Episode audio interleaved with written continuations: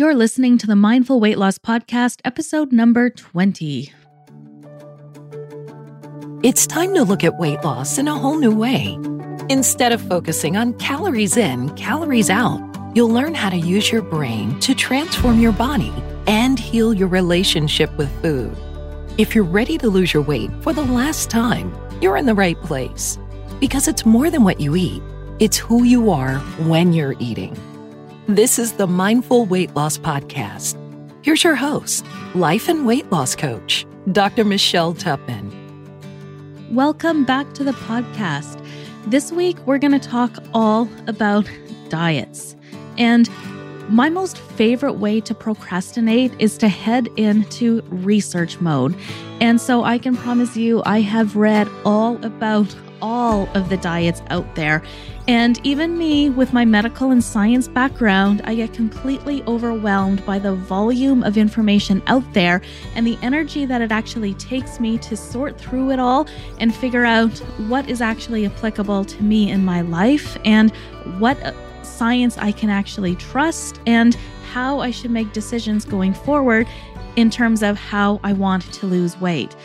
Over recent decades, I have tried literally everything out there. Sometimes for just one or two days, sometimes for a few months. Nothing, you know, really long, uh, long enough to to really show me any long term results. And I think that in itself is telling that of all the dozens of diets I've tried in my life, nothing seemed applicable to me um, or realistic for me to commit to over the long run. And it also happens to be the most common question I get asked is how should I eat? What diet should I follow? What is the best diet out there? All of these questions. And the easy answer is, of course, that there is no right way to eat for everyone, but people still want that easy answer, right? They just want someone to tell them exactly how they should eat so that they could lose weight, achieve all their health goals, and be happy. Um, and if only it were that easy. because if you're like me, you've already learned that you can't eat the way somebody else is telling you how to eat over the long term. You have to eat in a way that suits your lifestyle and your preferences and your ethics or your morals if you happen to have concerns about animal treatment or the environment or things like this.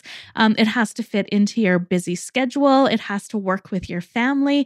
There are all sorts of considerations that we have to think about when we're choosing what is the right way for us to eat today. So, I thought today I would answer the question in the best way I can and that question is what diet should I follow to lose weight?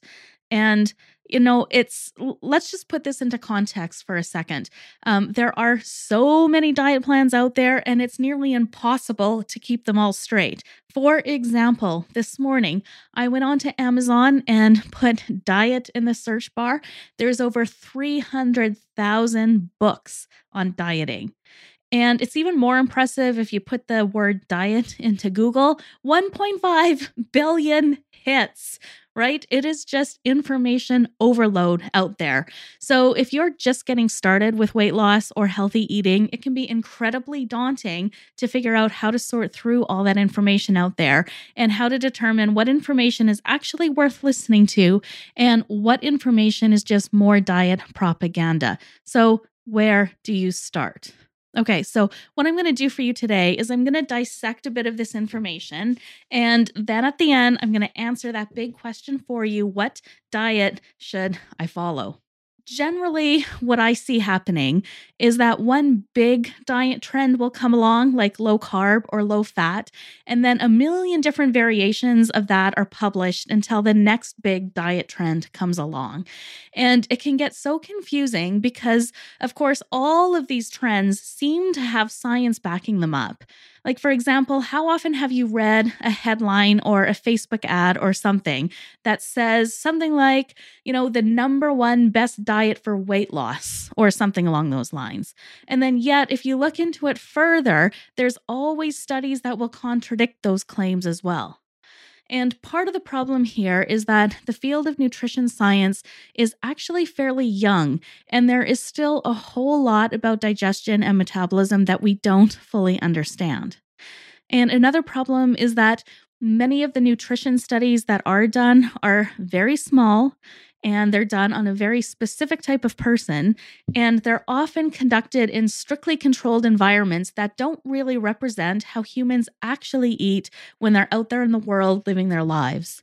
And of course, lots of studies are also done on animals, and we just don't know if the findings from these studies can be extrapolated to us humans.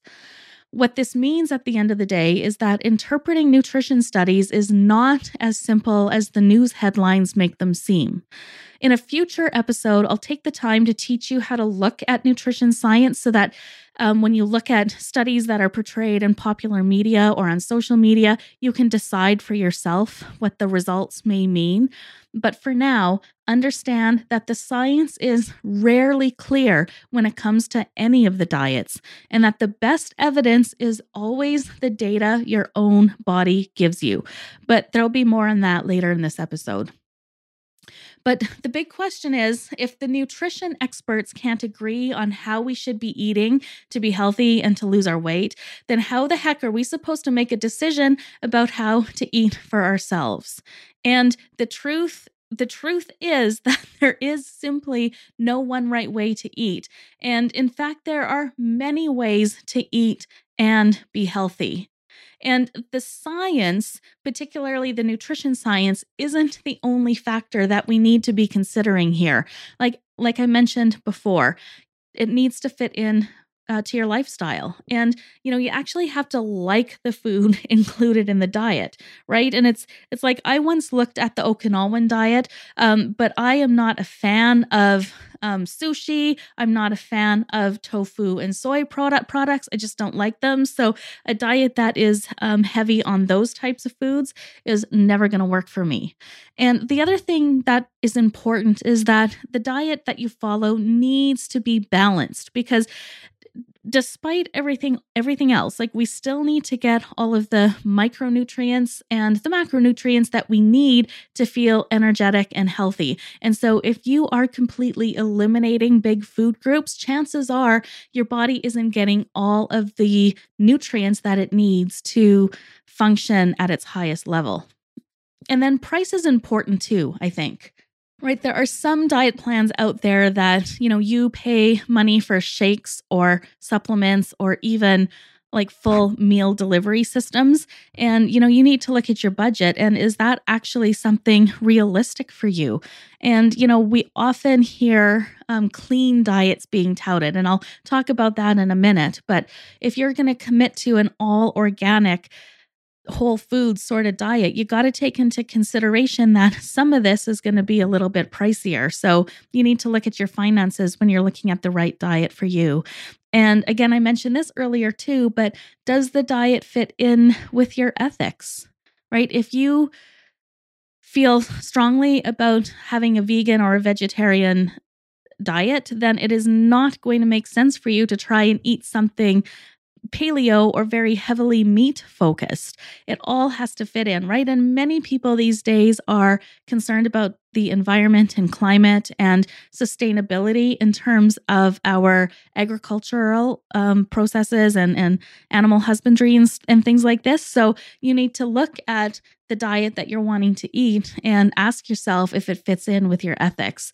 And then, of course, I think the last question that you need to ask yourself is Is it actually doable? Is it easy to follow?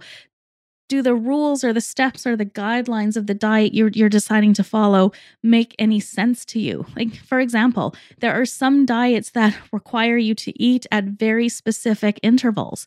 If you're a shift worker like me and you can't take breaks at specific scheduled times, then an overly structured diet plan probably isn't going to work for you, right? And, or, you know, if if it involves lots of counting, lots of tracking, lots of measuring, and you just don't have the time or the inclination to do something like that, is it the right diet for you? So, what we're going to do next is that I'm going to give you a quick description of a few of the more common diets out there. And then, what we're going to do is take a look at a few things that all of these various diets have in common. And then I'll give you my verdict. And so let's just start with a few of the low carb diets because they're definitely the most in vogue these days. Now, I'm not going to cover all the diets out there. I'm just picking a sample of the more the more commonly known ones just to give you an example of the breadth of stuff that's out there. So, like let let's just start with the Atkins diet, right? Cuz this one has been going strong since the 1960s. And the Atkins diet has a, a few stages and you start with strict carb restriction and then over time you slowly add in more carbs up to a max of 100 grams of carbs a day and 20% of those have to come from low carb veggies. So, you can tell already this one is just a little bit complicated and it but the the big focus of the Atkins diet is eating more protein and fat and then eliminating all of the processed foods. And then, of course, you can't look anywhere in society today without seeing mention of the keto diet. In fact, I read an article the other day that said that the keto industry, like the food products that the keto industry is producing, will grow by $1.8 billion over the next three years. I think that's insane. And like the keto diet was actually initially developed um, about in the 1920s to treat epilepsy in children. It wasn't even designed for for weight loss or metabolic health. But the gist of the keto diet is that it's very low in carbs and high in fat. And you, are typically only eating about 20 to 50 grams of carbs every day. And the goal is ketosis, of course, where your body is forced to burn fat instead of glucose for fuel. And it's also fairly low protein. So the true ketogenic diet has a ratio of about 75 to 90% of the calories coming from fat 10 to 20 or so percent coming from protein and only 5% coming from carbs. Now, in reality, most people that are say, saying they're doing keto um, are following ratios that look more like Atkins than the true ketogenic diet. And one of the negative things about this diet is that it eliminates certain foods that provide us with nutrients our body needs, such as those whole grains and fruits and the starchy veggies. And then another more recent example of the low carb sort of diet is the carnivore diet. I don't know if you've had a chance to read about this one, but it's fascinating. It was actually developed fairly recently by an orthopedic surgeon um, named Shawn Baker, who supports eating only animal products and excluding literally everything else, especially any processed foods. So on on this diet you're really just eating meat and organs from animals with very little supplement from any other food groups. And so there's just a quick sampling of some of the low carb diets that are trendy today. And of course, another diet style that's popular these days are paleo type diets. And the idea behind these diets is that our bodies haven't yet evolved to handle the highly processed foods that dominate the modern diet, so that we should be following the, the eating patterns of our Paleolithic ancestors. So essentially, on these diets, you're really just eating unprocessed lean meats and organs and fish, eggs, nuts, fresh veggies. And then aside from berries, fruits gen- generally aren't allowed on this type of diet, but um, veggies are definitely um, emphasized. Um, the pegan diet is an offshoot of this, and it was developed by Dr. Mark Hyman. And it's essentially a hybrid vegan version of the paleo diet. And Dr. Hyman's number one rule is if God made it, eat it. And if man made it, leave it. In other words, yay for the whole foods and nay for the processed foods. Now, it's not truly vegan as grass fed meat is allowed, but the bulk of what you eat on this particular diet are veggies. And I'm sure you've heard of Whole 30 as well. It's another variation of a paleo type diet where you give up grains, legumes, dairy, sugar, alcohol, and other processed foods. And a whole other way of eating is lumped under the category of clean eating. And despite it being super trendy over the past decade, there's actually no definition of what clean eating actually means. But the foundation of it, generally speaking, is choosing more whole foods and less processed foods. You know, just as an aside, I actually hate the term clean eating. Because it kind of implies that there's also a dirty way of eating. And I think when we start labeling things as clean or dirty or good or bad, we get stuck into diet rules and restriction that ends up just sabotaging our efforts in the long run. So I love the idea of eating more whole and less unprocessed foods, but I don't like calling it clean eating. Anyway, that's just my little soapbox for the day. Um, another big category of diets that you hear a lot of in the media are regional diets, like such as the Mediterranean diet, um, which is essentially focused on eating lots of fruits and veggies and legumes and minimally processed grains with lower consumptions of meats and dairy, and then, of course, lots of olive oil as the main source of fat. And Another category worth mentioning quickly, because you hear this a lot now again in the media, are diets that are designed specifically to fight disease. And the trendiest one currently is the anti inflammatory diet. And again, the premise is simple it's just a diet based on more whole, unprocessed foods. And, you know, really, are you starting to sense a theme? here with all of these, right? Um, and another disease fighting diet is the Ornish diet, right? And it's been a long, um, been around a long time. It was initially developed to treat heart disease, and essentially, it's a, just a very low fat diet with an emphasis on, you know, once again, you guessed it, limiting processed foods. And of course, you you had to have heard of the DASH diet, which of course was initially developed to treat hypertension, but is now widely regarded as a great diet for health in general. And of course, you know, you guessed it once again, an emphasis on avoiding processed foods. And then the final category I want to touch on today are the handful of diets that have been designed specifically for weight loss. And, you know, this is where your Weight Watchers type diets fit in. And you all know Weight Watchers. It's a points based system where, in its current iteration anyway, there's certain non processed foods that can be eaten in unlimited amounts, including things like fruits and veggies and lean meats. And then processed foods and certain higher calorie foods, such as nuts and dairy and starchy veggies and avocados, they all have points. And then the goal is to eat a certain number of points per day. And another trendy diet is South Beach. And this has been going on a long time too. And South Beach is essentially a low carb diet where added sugar in any form is avoided as are starchy veggies and saturated fats. So, again, this is a diet that's focusing on reducing the processed foods. And then the newest one to the weight loss repertoire is Noom. And you may have seen them show up in your Facebook feed and on Google as well. And Noom, at its core, is a calorie controlled diet that really emphasizes fruits and veggies, and also whole grains and egg whites and low fat dairy. And they really encourage you to limit what they call red light foods or higher calorie foods, such as nuts and, of course, the processed foods. All right, so you're probably able to guess where I'm going to go with this next. And that is the common denominator amongst all of these diets. And aside from one or two, um, one of the common themes that comes up is eating lots and lots of plants. And like this includes fruits and veggies and seeds and nuts and legumes.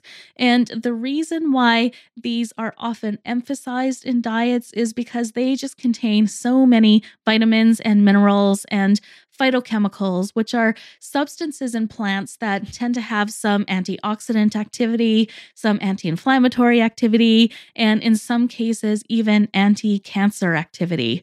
They're also very high in fiber and low in calories. They're actually what we call um, high nutrient density foods, meaning that they're packed full of healthy nutrients, but they're low in calories, meaning that you're getting a greater bang for your buck when you eat these foods. And that is a very helpful thing when it comes to weight loss specifically. So that's the the first common denominator amongst most of these diets um, is that eating lots of plants is a priority. And the second thing that's in common amongst most of, most of these diets again is getting enough protein in healthy sources. And like the the one thing that the science is clear on is that we need protein. How much protein is still up to, for debate in a lot of instances, but the fact that we need protein is essential. And how you get it is really up to you. This doesn't have to mean meat, although it can. Um, there's also lots of plant based sources of, of protein as well. So we've got lots of plants and enough protein as well. And then the third thing that is common amongst all of these diets is minimizing those processed foods.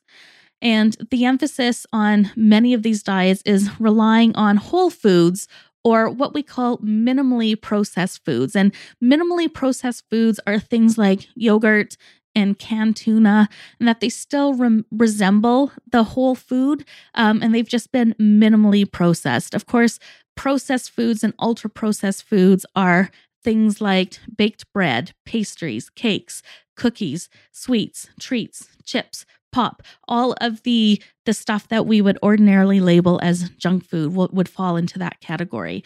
And processing really strips away all of the nutrients and tends to add extra fats sugars and salts to make them extra palatable for us. And at the end of the day there's just really only empty calories that taste really good for us left in in the food. And if you look at this as a general rule of of avoiding foods that have lots of added sugar and um, white processed flour. Um, those are kind of the key things that we often see in the processed foods. And so, those are really what I see as the common denominator amongst most of the diets out there. It's eating lots of plants, getting enough protein, and reducing or minimizing the amount of processed foods that you include in your diet. And there's a great um, author out there. His name is Michael Pollan, who's written some great books, including In Defense of Food and Food Rules. But he loves to summarize it this way He says that the best way to eat is to eat food mostly plants, and not too much. And to break that down, what he's really saying is eat food. So eat actual whole food rather than the processed stuff that no longer actually resembles food, and mostly plants. So this doesn't mean eating a vegetarian or vegan diet, but it does mean making sure that you're including lots of plant based foods. So the fruits, the veggies, the whole grains, the legumes, including those in your diet. And then, of course, the third piece is not too much. And so this means just eating enough to be um, satisfied, to be satiated, and not eating past the point of being overly full. So, what did you notice as you listened to me rattle off all of those various diets? For many people, you just end up in this um, this feeling of overwhelm. Like it's just too much. There are too many options out there. And how the heck are you supposed to choose? And I like to call this analysis paralysis. And, you know, this research mode, this constant, you know, reading and looking stuff up and Googling different things and reading books and never really taking action on any of them um, that research mode is really a form of procrastination. It's analysis paralysis.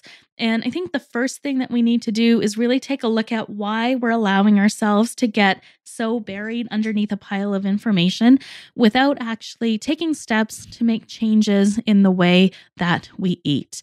And I think the best way to answer the question for yourself of what diet should I eat is to really just take a step back first and ask yourself what your goals are.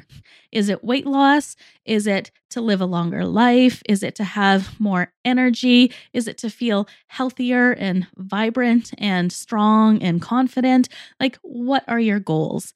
And then look at how you think you need to eat to meet those goals.